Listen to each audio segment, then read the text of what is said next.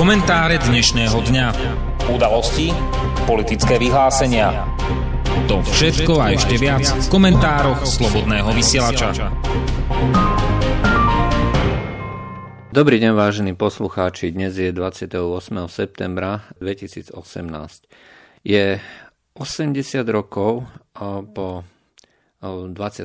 septembri 1938 a hoci vtedy nikto z nás zrejme nebol na svete, je dobre si to pripomenúť. E, to, čo sa stalo v priebehu zajtrajška, respektíve v noci, v noci z 29. na 30. decembra 1938. Dnes vás od mikrofónu bude sprevádzať Juraj Poláček. Takže e, poďme, po, e, poďme postupne. Slovensko bolo vtedy súčasťou Československa.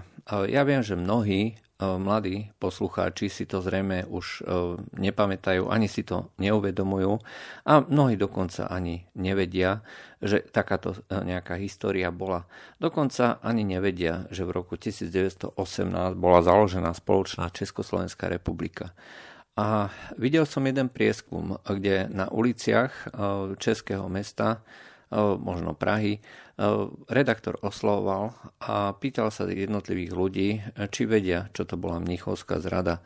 Nevedel to skoro nikto z nejakých 12-15 oslovených ľudí, možno dvaja, traja to vedeli a vedeli si aspoň čiastočne vybaviť, čo o čo tu vlastne išlo, prečo vlastne došlo k tejto situácii, aké boli podmienky. A toto dnes už nikto nevie. A je dobre sa pýtať prečo. Pretože to, čo definuje dnešnú dobu, tak to je práve tento obrovský tlak na zabúdanie a obrovský tlak na vytváranie novej histórie. História totiž nie je len to, čo sa skutočne udialo. História je aj to, čo ľudia majú uchované v pamätiach a na základe čoho sa potom rozhodujú. E, keď sa raz začne písať alebo hovoriť, že e, nejaká krajina bola v minulosti zlá a začnú sa vyťahovať len zlé príbehy, e, tak potom nejaká tam mladšia generácia, mladá generácia samozrejme bude poznať len tie zlé príbehy a ostane to v tejto generácii. My sme dopustili, aby sa e, postupne začalo zabúdať na udalosti, ktoré tvorili slovenské dejiny. Či, či už to bolo e, v rámci e, Uhorského kráľovstva alebo Rakúsko-Uhorskej monarchie, alebo či to bolo v rámci Československa. Stále to bolo Slovensko. Stále to boli slovenské dejiny, stále to bolo, bola slovenská história. A pokiaľ my nemáme vedomosť o týchto udalostiach, o tom, že e, v Kremnici je najstaršia mincovňa na svete. Nie v strednej Európe, na svete. To je najstaršia fungujúca mincovňa e, na svete. Keďže e, priemyselná časť Uhorského kráľovstva bola na Slovensku, že vyše 200 rokov bolo, bola Bratislava korunovačným mestom Uhorského kráľovstva, toto všetko hovorí o tom, že Slovensko je historický národ. A všetky tieto dejiny, či už toho Uhorska, Rakúsko-Uhorska alebo Československa, sú našimi dejinami. Máme povinnosť to pripomínať e, ľuďom, ktorí o tom už nevedia. Máme povinnosť hovoriť o tom, čo nám to dáva a prečo si to musíme pripomínať je dôležitá veta. Je niečo, čo, si, e, čo by si mal, aj keď teda niekto nepozná dejiny, zapamätať. Tí, ktorí nepoznajú svoju minulosť, sú nútení si ju neskôr opakovať. Tým sa myslí, že chyby, ktoré sa urobia v minulosti, e, pokiaľ ich nepoznáte, neviete sa ich vystríhať, tak potom si ich bohužiaľ neskôr budete musieť zopakovať. A e, tieto dejné udalosti nie sú len udalosťami toho, čo sa udialo veľké, významné, dôležité. E, málo kto e, si bude zrejme pamätať nejaké zlé veci. Väčšina ľudí si pripomenie napríklad korunováciu Márie Terézie, veľkej rakúsko-horskej cisárovnej v Bratislave, alebo nejak významné bitky na území Slovenska a takisto aj v okolí, ktoré sa udiali. Toto všetko samozrejme si mnohí pripomínajú aj v rámci histórie, aj v rámci rôznych kultúrnych podujatí. ale zároveň si treba pripomínať aj zlyhania. A nielen zlyhania Slovákov, pretože slovenský štát neexistoval. My si musíme pripomínať aj zlyhania ľudí, ktorí mali možnosť ovplyvňovať tieto jednotlivé celky a na základe týchto zlyhaní potom si môžeme vyvodzovať poučenie pre našu vlastnú budúcnosť. To, to čo nám chcú dnešní propagandisti nahovoriť, je, že jedinou významnou udalosťou v našej histórii bol rok 1968. A má to svoj dôvod pretože v tom roku 1968 pre mnohých ľudí skončil ten život, ten tá budúcnosť, pretože verili v nejakú inú, lepšiu budúcnosť. A e, tí, ktorí to spôsobili, tak to boli vtedajšia sovietská armáda a, a dnešná propaganda to práve ale spája s Ruskom. A hovorí, že Rusko je nepriateľ, pretože bol tu rok 1968 a ste povinní veriť, že e, takéto spojenie je legitímne a na základe tohto máte nenávidieť Rusko. V mladej generácii si e, ďaleko viacej ľudí e, bude pamätať samozrejme nie z vlastného rozprávania, ale z propagandy a z toho, akým demagogickým spôsobom sa opisujú dejné udalosti, e, iba tento úsek našej histórie.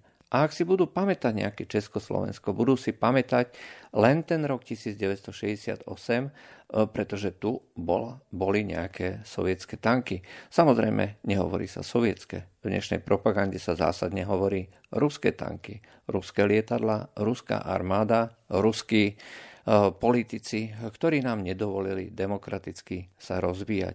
Samozrejme, nič z toho nebola pravda. Eh, celý svet má svoje logické a politické zákonitosti, geopolitické zákonitosti, eh, ktoré sú akými si kolejami, po ktorých je možné nadskakovať, je možné sa pokúsiť o nejaké brzdenie, ale viac menej ten vlak dejných udalostí ide e, veľkou rýchlosťou bez ohľadu na to, akým spôsobom tie nejaké malé, menšie národy chcú do toho zasiahnuť a čo vlastne chcú dosiahnuť voči vôli tej veľkých, e, tých veľkých národov, ktorí tvoria tú lokomotívu, e, tých, lokomotívu dejín.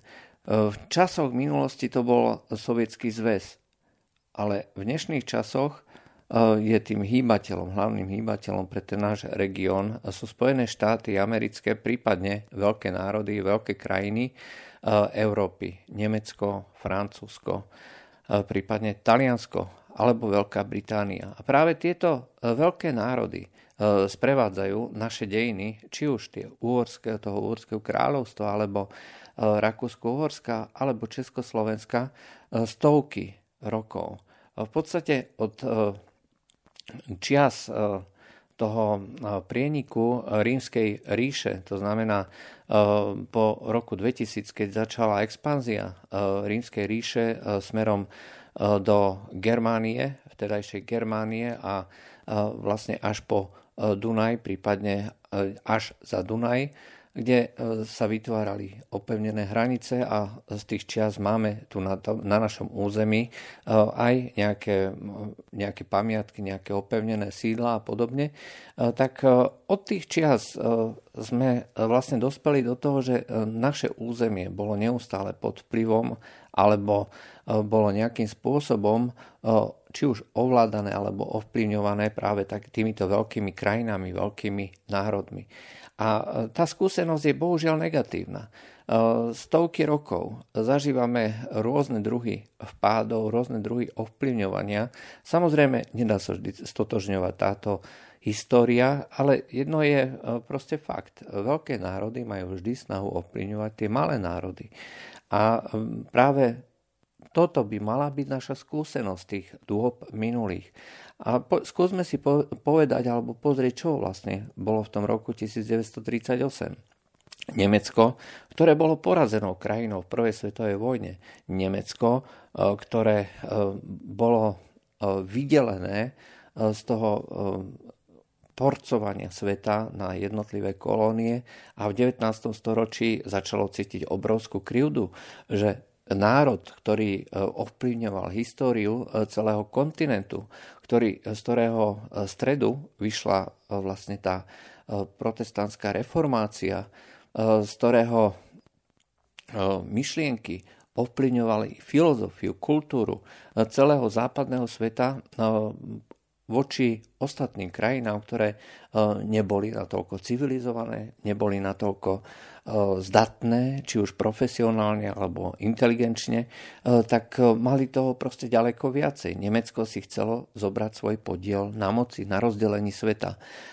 To viedlo v prvej svetovej vojne. V prvej svetovej vojne a Nemecko bolo porazené. Bolo mu, boli mu udelené obrovské reparácie. Došlo ku krízam, e, došlo obrovskej e, inflácii a k moci sa dostali radikáli. Jedným, z nich boli, bol práve Adolf Hitler so svojou nacionálne sociálnou stranou Nemecka. A táto, e, táto taká nacionálne sociálna demokratická robotnícka strana NSDAP, tak táto strana, ktorá, ktorú obklopovali, či už to boli priemyselníci, či už to boli ľudia, ktorí chceli len jednoducho poriadok. Zároveň tam boli aj rôzny, násil, rôzne násilné živly, ktoré sa presadzovali pomocou, pomocou násilia a Jednotiacou ideou všetkých týchto síl bolo revanš. Bolo dosiahnuť odvetu.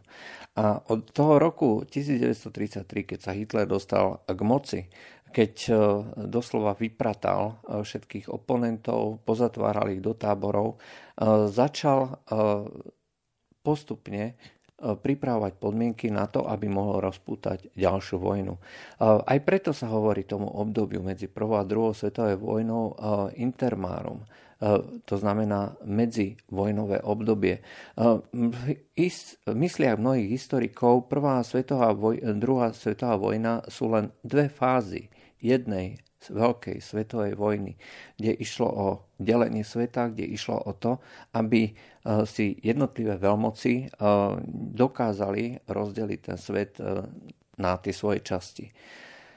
A práve Nemecko, ktoré bolo zbavené toho svojho podielu na moci, ktoré si myslel, že historicky mu prináleží, E, tak v tom roku 1938 sa začalo e, úplne e, bezostyšne a otvorene hlásiť o prvý cudzí diel, prvý kus pôdy, ktorý Nemecku nepatril. Dovtedy samozrejme tam boli zábery, boli tam v roku 1936 Nemecko obsadilo Porúrie, to znamená priemyselnú časť, ktorú stratilo po prvej svetovej vojne a Francúzi neurobili nič. Francúzi, s ktorými my sme mali podpísanú spojeneckú zmluvu. Aj Poliaci mali s Francúzmi podpísanú spojeneckú zmluvu, ale Francúzi odmietli bojovať.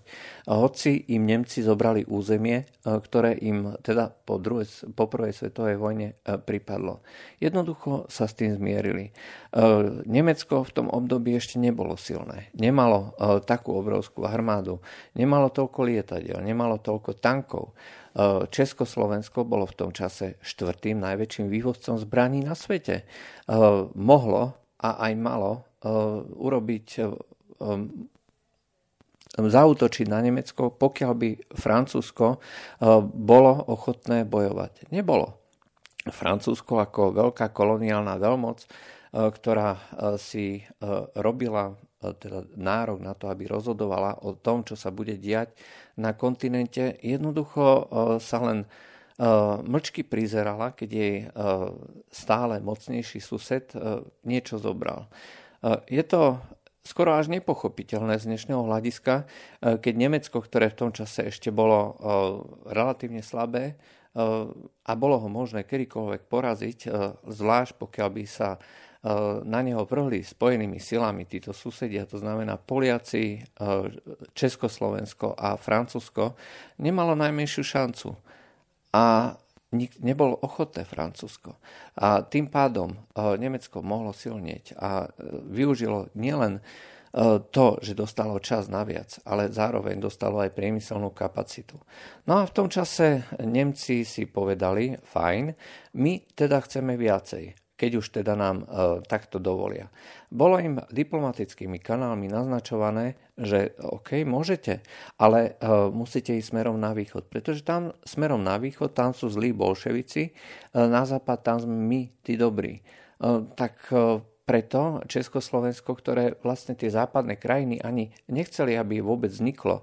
E, Československo vzniklo fakticky proti vôli týchto veľkých e, európskych krajín e, a bolo to také neželané dieťa prvej svetovej vojny, ktoré vzniklo za účinej podpory práve Spojených štátov amerických vo vtedajších časoch, tak nebola, nebol vôbec žiaden záujem podporiť E, Československo, keď e, začal Hitler otvorene hovoriť, že chce celý sever a celý západ e, Čiech, na ktorom žila veľká nemecká väčšina.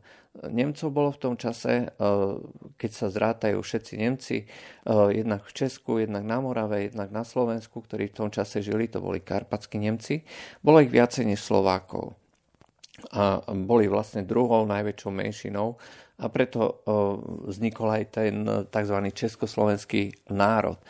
No a e, tým pádom došlo k tomu, že e, Nemci začali otvorene kolaborovať e, s týmito, s týmito nacistami a začali vytvárať ozbrojené skupiny, začali prepadávať vtedajších žandárov a Slovenc, Československo sa chcelo brániť. Ľud sa chcel zbrániť. O tom sme nakoniec už v niektorých komentároch hovorili.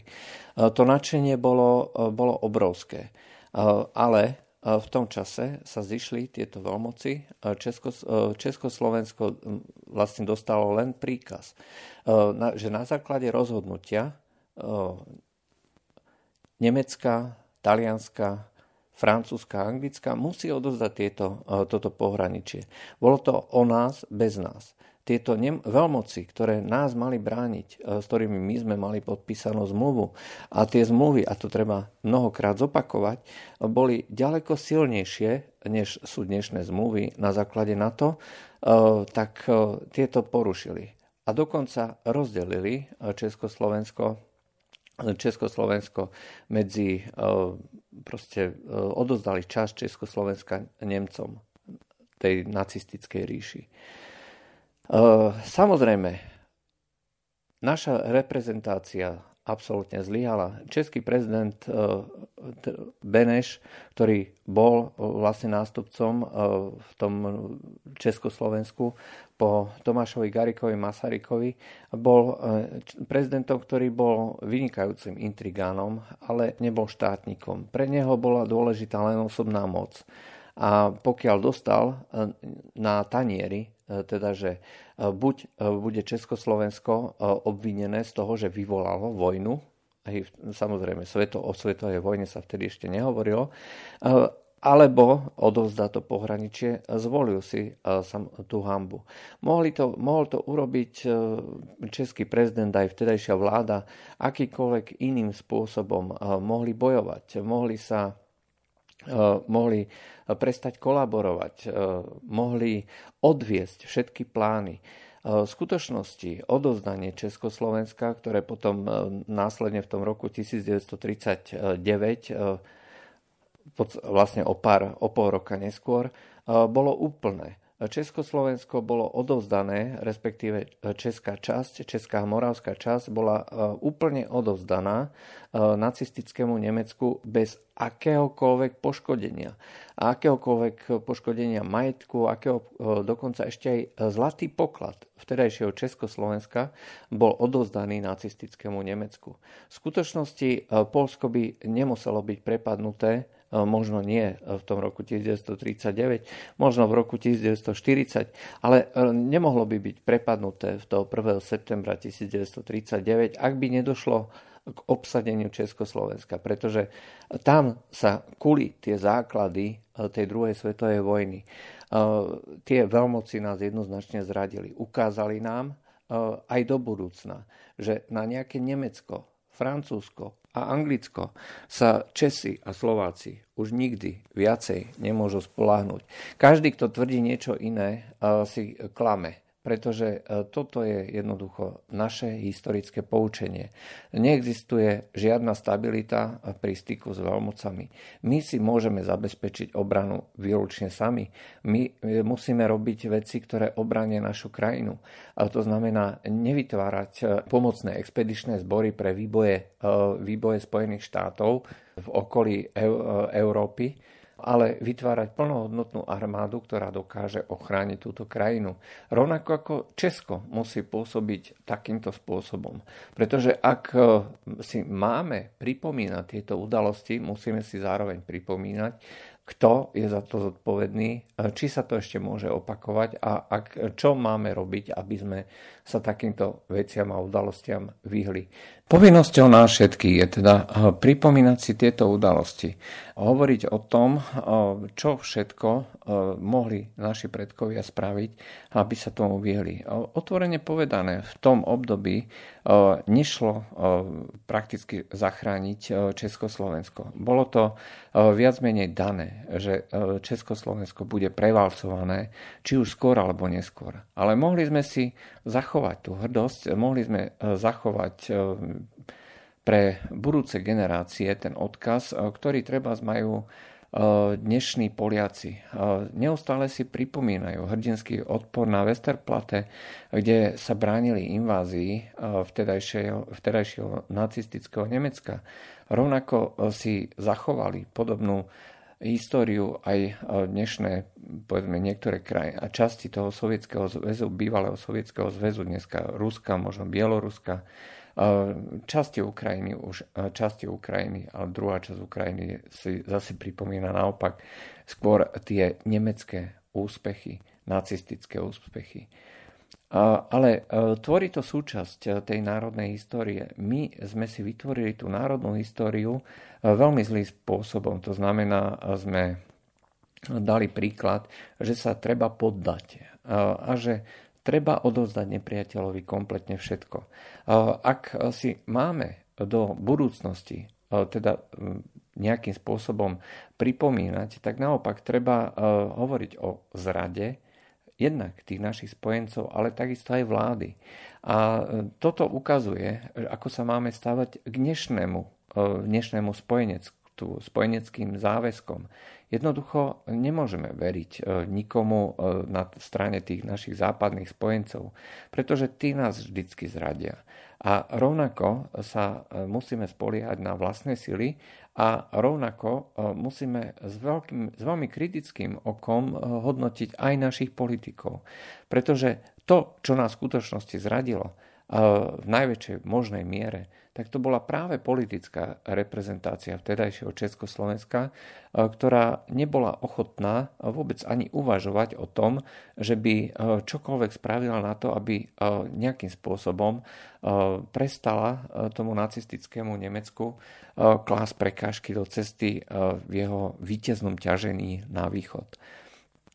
Čiže toto by mali naši, naše deti alebo potomkovia, ktorí uh, už nevedia túto históriu, by sa mali dozvedieť. Mali by sa dozvedieť o roku 1938. A um, preto je veľmi smutné, že v týchto našich novinách sa o tom vôbec nikto ne, e, nejakým spôsobom nepripomína.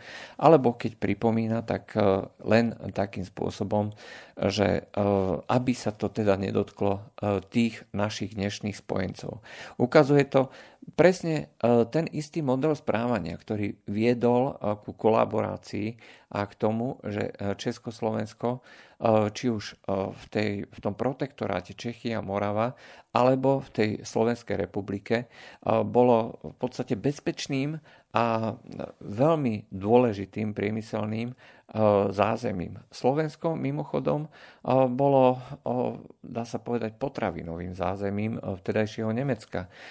Neustále odchádzali veľké zásielky, či už, či už rôznych produktov priemyselných alebo potravinárskych, za ktoré Nemci e, vlastne len pripisovali e, nuly na účet e, medzi Slovenskom a nacistickým Nemeckom. Čiže vytvárala sa ako keby dlžoba, ktorá samozrejme nemala byť nikdy splatená. Znova, ak vám to niečo pripomína, ten model z histórie, samozrejme máte pravdu. Je to klasický koloniálny model, ktorý napríklad dneska by veľmi radi takýmto spôsobom obchodovali aj iné krajiny, napríklad Spojené štáty americké, ktoré pomocou šírenia si svojho svojej meny vlastne podporujú svoju životnú úroveň.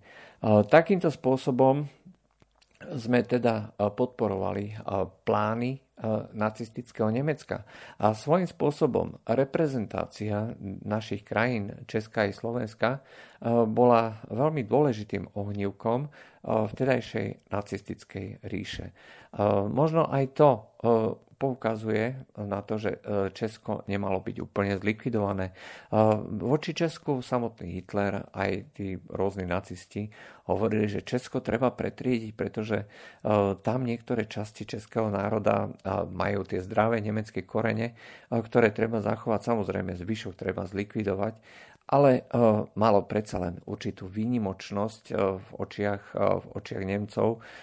Asi tak, ako keď sa niekto pozerá na opice ako na ten medzistupeň medzi človekom a medzi nejakými inými zvieratami. Takže toto vlastne bola úloha tých našich politikov, ktorí v tom čase boli. Odovzdať neporušené priemyselné zázemie, zázemie Nemecku, bez toho, aby teda Nemci to nemohli využiť. Presne toto ale spravili Nóri, teda presne opačným spôsobom to spravili Nóri.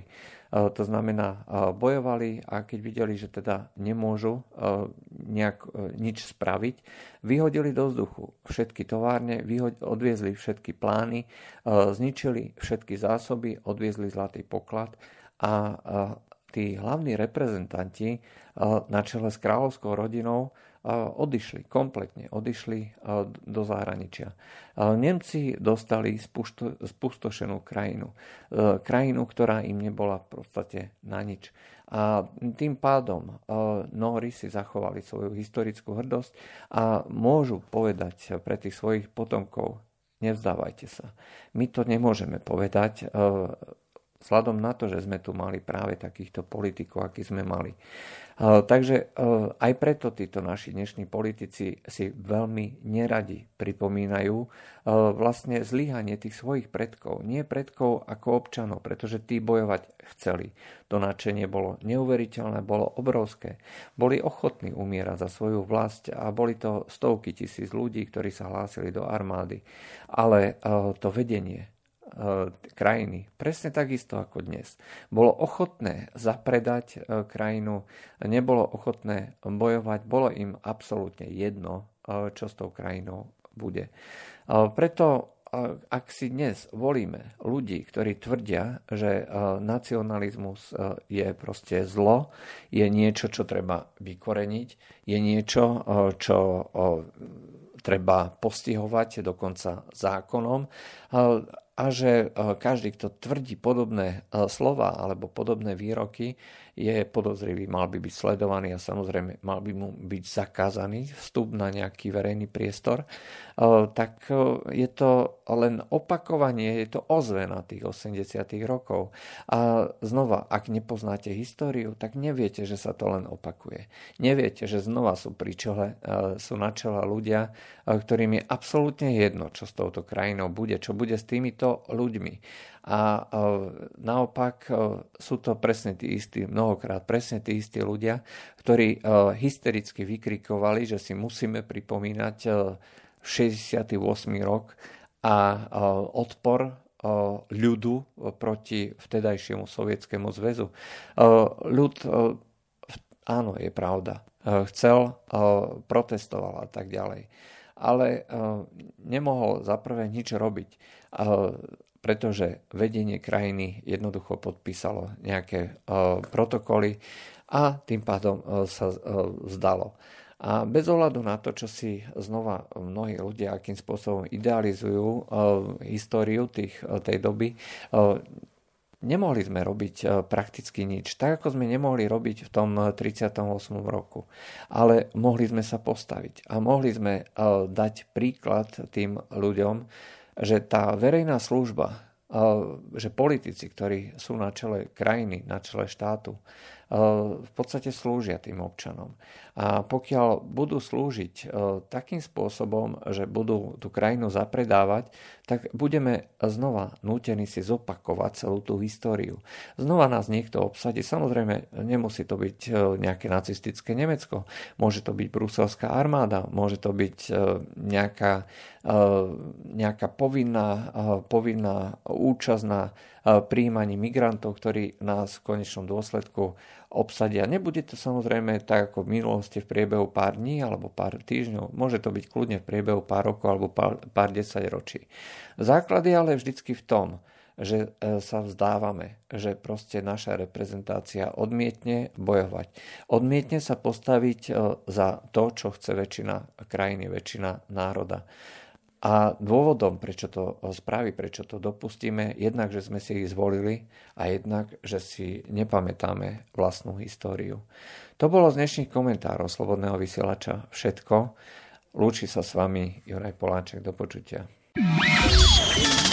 Táto relácia vznikla za podpory dobrovoľných príspevkov našich poslucháčov. I ty sa k ním môžeš pridať. Viac informácií nájdeš na www.slobodnyvysielac.sk Ďakujeme.